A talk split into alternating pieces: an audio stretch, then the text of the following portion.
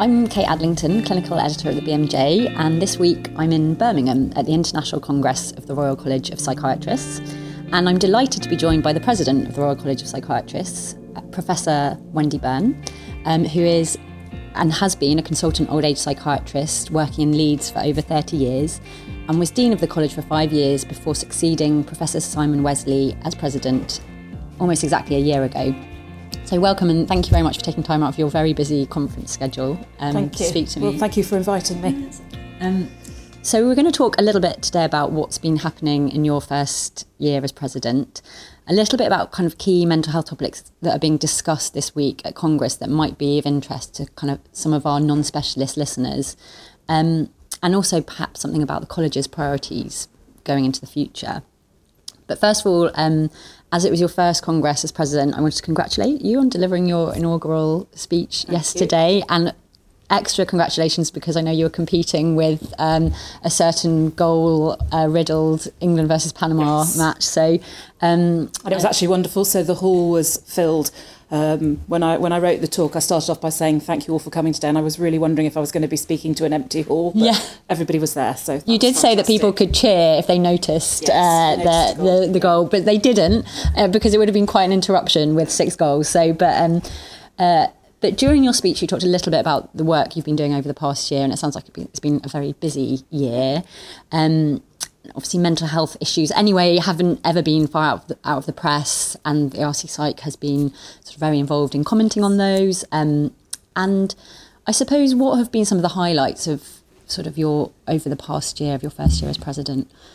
So um, it's been a steep learning curve. So when I when I started the presidency, I was somebody who wasn't particularly interested in politics, um, and it is a it is a political role. So the first part was um, a very quick induction to the world of politics. So I went to three party political conferences um, where I learned a lot. I now understand that politics is about money and power um, and influence, and I'm very interested in it. Mm-hmm. So I've learned that during the year. We're, we're very um, we're very lucky in this um, in this country in that the government is really keen to engage with the royal colleges. So not just me, but all the other presidents, um, and we have really good access to politicians and to NHS England. Um, we have frequent meetings with people who who make key decisions. Which um, I've done quite a lot of travelling this year, and I've met presidents of other other colleges in other countries, and they don't all have the opportunities that that we have. So I'm really grateful for the politicians here for that. Mm. So I've done a lot of a lot of liaising um, with them. And do you feel you kind of see benefits of that liaison? So obviously, recently there was the uh, yes. announcement by Theresa May of the 3.4% yeah. annual increase for the next five years yes. in funding, and she specifically mentioned mental health. She did that, specifically mention mental health, yeah, um, and, and, we've worked really um, hard um, to influence in that direction. I have, I have, to say as well, thanks to the presidents of the other college. So um, I've been to various meetings where all the presidents have been there, and it's not just me talking about mental health. So the presence of other colleges bring that into the room as well. And I think everybody's really aware that we haven't had our fair share. Mm. There isn't parity of esteem, and everybody's keen that we should get that. Yeah. And do you have a sense of kind of where what that will mean for services, what that increase in funding will mean, where it will go, or at the moment is it all very kind of headline figures? It's all up in the air at the at the moment, but we did we were warned that this was likely to happen, um, so our policy team has been um, working on it. So we have got some suggestions already. I think there's going to be a ten year plan for the NHS, um, and we already have some suggestions for what that might look like um, for mental health. And it's interesting that you say that it's a different model in other countries, kind of that actually here the royal colleges do work much more yes. closely, and there is that kind of much so more open dialogue. I've spoken to presidents who were um, involved in legal action against their governments. I've spoken to presidents who have to pay for access to any politician. So we're very lucky here. Yeah. Um, you mentioned then uh, lots of travel. That uh, I imagine yes. you, you're based in Leeds, are you? Uh, I live in Ilkley. Ah, okay. Ilkley Moor, which is a lovely, lovely place to live. But and, yes, I travel a lot. And you're still you're still working yes. one day a week. yeah, well. I managed to do one clinical day um, a week. Mondays is my clinical day. Uh, it's been quite hard to cling on to that because inevitably really important things that come up on on Mondays. But I am a frontline clinician. That's what I've always been. Um, the whole time I was dean, I continued with a full time clinical service. That's why people elected me. That's who I am. So I don't want to yeah. to give it up. And What is that setting that you work in on that day? so I work in a memory clinic. I do one day in Yeah. a in a memory clinic. Yeah. Um, and it's really helpful to actually be a frontline NHS worker. So I can be sitting in a meeting with um, Jeremy Hunt and we're talking about IT. And I say, when I get to my clinic, I have to get there half an hour before in order to get the computer switched up, um, switched on, warmed up. I have to get the monitor in exactly the right position. The monitor will only come on if it's in exactly the right position. Yeah. And then I have to log into a lot of different websites. You'll know Yeah. exactly. Yeah. Um, remembering Yeah. the passwords for Yeah. for, for each one. Yeah. Um, and it's really powerful to be able to say that. It's even more powerful when you can talk about a patient Mm. because um, sometimes I'm in meetings where I'm the only person who actually sees patients. And that's really important because that's who we're here for. That's what it's all about. Yeah. And uh, again, going back to the travelling, is there what do you do during those hours on the train back and forth? Do you are you reading at the moment? Do you Usually, unfortunately, I'm working. Yeah. Usually, I'm on my laptop writing a talk or, or answering emails. Yeah. Um, but I am at the moment reading. There's a book just been published that I have a chapter in um, called Women's Voices in Psychiatry. It's a collection of essays. Okay. So uh, read it and find out what my struggles were at school with carrots. Okay. that does sound interesting. I won't ask you to expand more now. Um, No, no, you have to buy the book to find out Okay. about carrots. What happened? um, so, just thinking, um, coming back to Congress, obviously that's on at the moment here in Birmingham, and the theme of the Congress is New Horizons. Um, what new horizons are you hoping to explore during your time as president? Well, you'll know about my interest in neuroscience. So we run the um, Gatsby Wellcome Neuroscience Project that started when I was dean. We're just coming to the end of the first phase of that. We're hoping there'll be a second phase. We've applied for a grant. We're just waiting to, to hear back. Uh, but neuroscience is it's changing really rapidly. So every year we have a, a um, we have an annual um, neuroscience spring conference, and just between the last two, the changes have been incredible. Uh, so that that is going to change things in psychiatry. So the people that we're training now, this is this is directed towards trainees in the curriculum. The people that we're training now are going to practice for 20, 30 years, and they will see changes in in their lifetime. We'll start understanding the physical basis of some of the disorders that we treat, which doesn't mean, sometimes people think that means just medication and physical treatments. It doesn't necessarily mean that. It may still be that psychotherapy is actually the best way um, to get people better, but we will start to understand things and that will put us more on a par with other branches of medicine and that will help towards parity. So you mentioned kind of obviously at the conference there have been these advances year on year. What what sort of level are we looking at? Is it kind of basic science, lab based kind of animal studies, or are you seeing kind of meaningful translation of that into sort of practice, kind of, or, or I don't know. What, what, a lot of it a lot of it is animal Yeah. studies Yeah. and you'll probably know about what we call the mini brains mm-hmm. where you can take a patient with schizophrenia you can take some skin cells turn them into stem cells then into neurons and then if you put them in the right environment they'll start organizing themselves into organoids that that look like brains that's actually moving on a step now um, and they're starting to transplant those um, into mice so that's an interesting step but that will help us understand what goes wrong um, in the brain of a, of a patient with schizophrenia. And then there's a lot of genetics work going on at the moment. I think some of the next breakthroughs will actually be um, around genetics. Um, and they're starting to, you probably know some of the some of the genetics that's going on. They're starting to look at, at, um, at the inheritance of various illnesses. And interestingly, um, there doesn't seem to be a, don't know how to put this, um, it's not illness specific. So f- families with high prevalence of illnesses, it tends to be more than one, Um, which is interesting. Yeah, and um, obviously the focus of that you mentioned is around training, so presumably kind of increasing neuroscience in kind of medical student curricula, uh, cur- curricula, Yes. um, and in sort of perhaps core training or specialty training areas. Um, So we've been looking at the core training curriculum and the exam syllabus Yeah. and trying to modernise it a bit and make sure that people under and that is about the basics. That's about understanding the basics so that when things happen, um, people will be ready. There is a there is a bit of um, there's a bit of a conflict because uh, I've become really interested in in neuroscience, but I don't have to learn the basics for an exam. Yeah. So there is a bit. I was going to say how how does that then translate to because often it's consultants who are teaching and doing the training, Yes. but are not going through that system where things are changing in terms of uh, Yeah. you know the curricula or their So we identified that um, in the consultation phase of the um, project. We identified that as a problem, and now we run something called brain camps.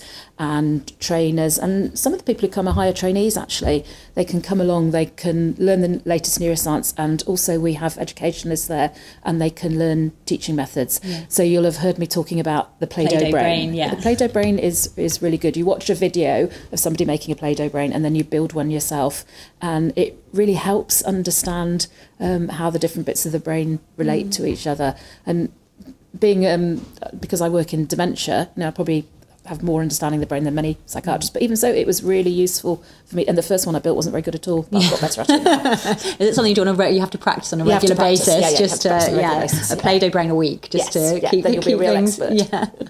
Um, you mentioned that obviously in the area of dementia that kind of having that sort of more base level of neuroscientific understanding kind of it can be applied more directly to kind of clinical work Yes. but whereas maybe other specialties where there, there isn't at the moment such a link but hopefully this work might develop that in future um, There's some interesting work on explaining brain pathways to patients. So um, we're working in collaboration with some people um, in in the states who are kind of ahead of us. We're really almost copying their um, program, and they have a website with some really interesting little videos on. And there's one. Um, that you can use for patients with borderline personality disorder to explain to them what may, might be going on in their brain. Um, and that's uh, if you go on their website and have a look, uh, all you have to do is put it's the um, National Neuro Neuroscience Curriculum Initiative, and all you have to do is put your email address. because in, that's so that's the thing as well it's sort of how will these changes kind of this move towards more of a you know a neuroscientific focus actually affect you know patients Yes. the the care that patients receive and their experience of Yeah. you know investigations Well, and patients, treatment. patients want to understand. So my patients with dementia and their carers, they want to understand what's happening in their brain. People, um, people who've been la- labelled as borderline personality disorder, often when they've experienced some trauma, want to understand what's happening. Yeah, yeah. Um, and do you think it will affect kind of, I suppose, the standing of psychiatry or where it, how it interacts with other medical specialties? So Yes, I was- I yeah, I think so. I think I yeah. think the stigma is a lot around um, the lack of understanding. So um, many years ago, TB was a stigmatised illness because people didn't know the physical basis. Once there was a physical basis, the stigma started to go. I can actually remember when cancer was stigmatised. When I started as a medical student, um, it was really stigmatised, and people didn't want to be told they had cancer, and they wouldn't speak about it. So we, we move on. Yeah, and you can see how things have moved massively Yes. since then.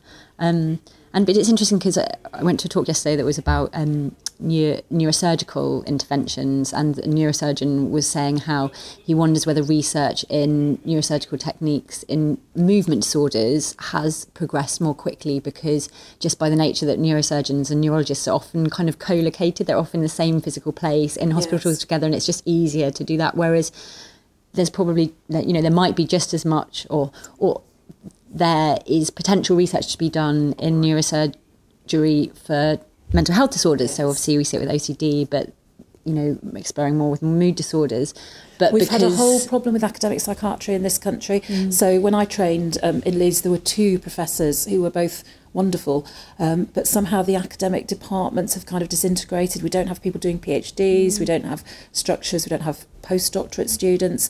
Um, Good news is that the government is seeing research in mental health as a priority, mm-hmm. and they want to work with us. Yeah. So I think that's again, I think there's going to be a And change. why do you in think that, area. has happened then? Do you think it's, you know, partly a difficulty with recruitment? So then if you haven't got enough train, you know, then you're naturally going to have fewer academic trainees. Is it that there hasn't been as much money there to do research projects or? And, and I think some of it was the um, so a lot of the psychiatry professors were very keen on teaching, and then there was an emphasis from the universities to, to get their money. They had to move away from teaching to research. So I don't know if that was part of it. I don't really know what's happened. But would you At least we've got a plan to tackle it. Yeah, and recently it, um, I saw there was a, there was the announcement that um, applications to core training was Yes. up by a third this Um, year. Appointments. So Appointments, okay. Yeah, yeah, yeah. The applications was the highest number ever, um, and then the people we actually appointed to start in August was up by a third. So hopefully we've we've turned the corner with recruitment.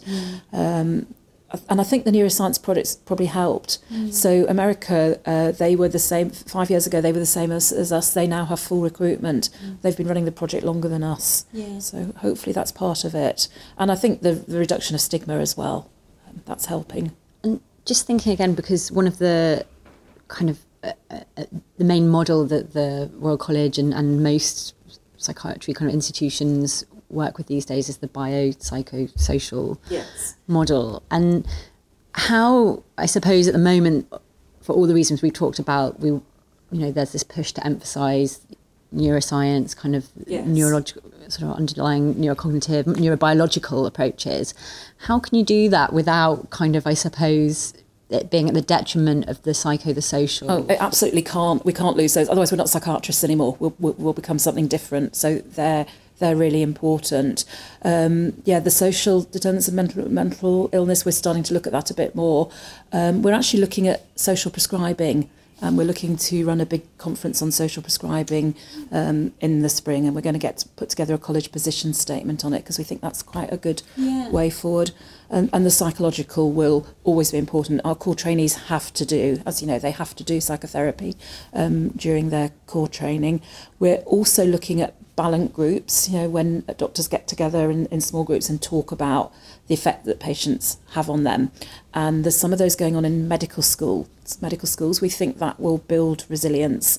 And we're looking at working with the new medical schools to try and get the Balint groups embedded in those. Yeah, so I suppose that's a, something around kind of well-being of Yeah. trainees and staff and kind of supporting not just trainees but all kind of members of the college what what yeah what is the college position on that kind of how how do you see the college's role in supporting the well-being of, of doctors and maybe not even just psychiatry doctors but kind of looking across the profession and thinking about kind of mental health and well-being Yeah, so we've done a bit on that, but not enough. So we're looking to appoint somebody, um, associate registrar, actually, probably going to be called in wellbeing, who will lead a big program of work on that. um, but obviously kind of Balint group that's a start and Yes. was was it the trainee um, produced a report on Supported and valued. Yes, that was the psychiatric trainees committee produced that. That's a really good um, report, and and if we can implement everything in that, there's a session on it at, at Congress. If we can implement everything in that, that will make a big difference. And actually, that's directed at um, psychiatry trainees, but it would be good for for all trainees. Um, and we had Wendy Reid here from HEE. Yeah. She's really committed to improving things for trainees. We're working really closely with her. And just uh, what is the session that you're most looking forward to attending at the Congress? If That's a difficult to push you.